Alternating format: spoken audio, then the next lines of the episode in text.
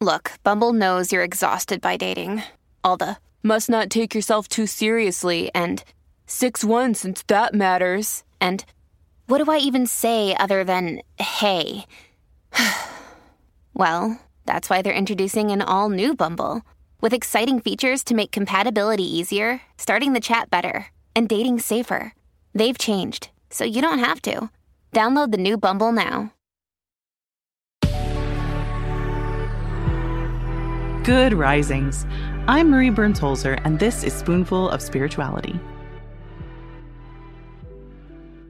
We Americans are a complicated bunch.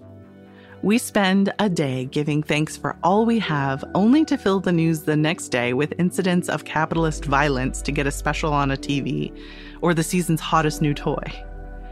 It's weird. And yet, when you're raised with it, it seems so normal.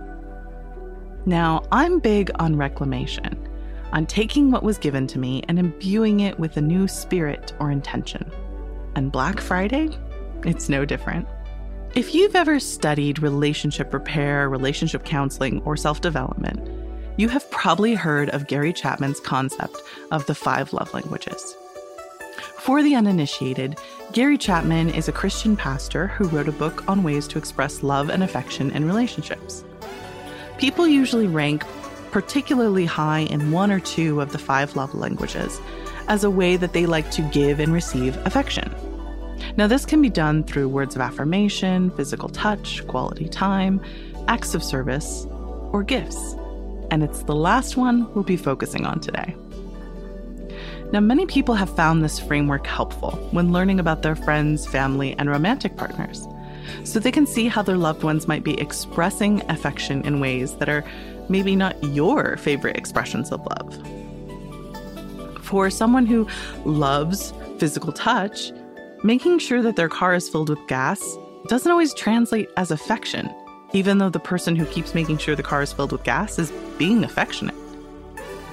Gift giving is one of these love languages, and it's not one that is a native tongue to me, as it were. And while, yes, we usually see only the best and worst of people when we turn on the news because, you know, surprise, that's what grabs and keeps our attention, so we keep watching. Real life is a lot more layered than that. Now, I'm lucky to have a lot of gift type people in my life, which has been both a challenge to love them with gifts well and beautiful lessons in thoughtfulness and humor when I receive gifts from those people. So today, as you browse the stores or shop from your couch on your phone, I welcome you to consider who might need a little love through gift giving. And it doesn't have to cost a lot.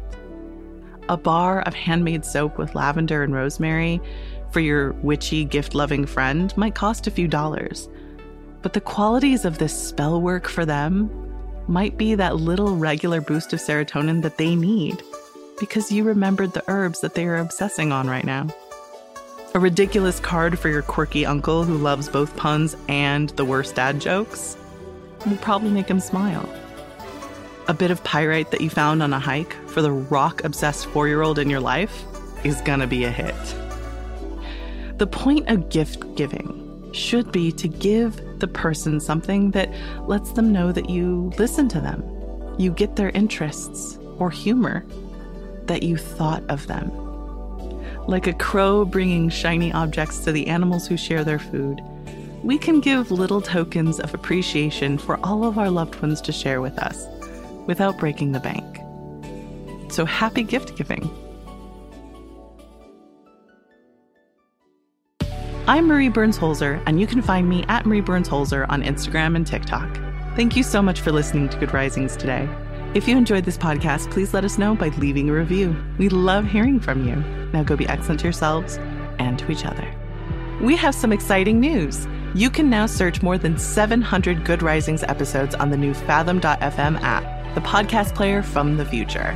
Now go to fathom.fm slash good risings to ask questions and hear answers directly from the Good Risings podcast. Good Risings is presented by Cavalry Audio. Our kids have said to us since we moved to Minnesota, we are far more active than we've ever been anywhere else we've ever lived. Moving to Minnesota opened up a lot of doors for us. Just this overall sense of community, of values that, you know, Minnesotans have. It's a real accepting, loving community, especially with two young kids. See why CNBC ranks Minnesota number four best state to live and work. A great place to work, an even better place to live. ExploreMinnesota.com slash live.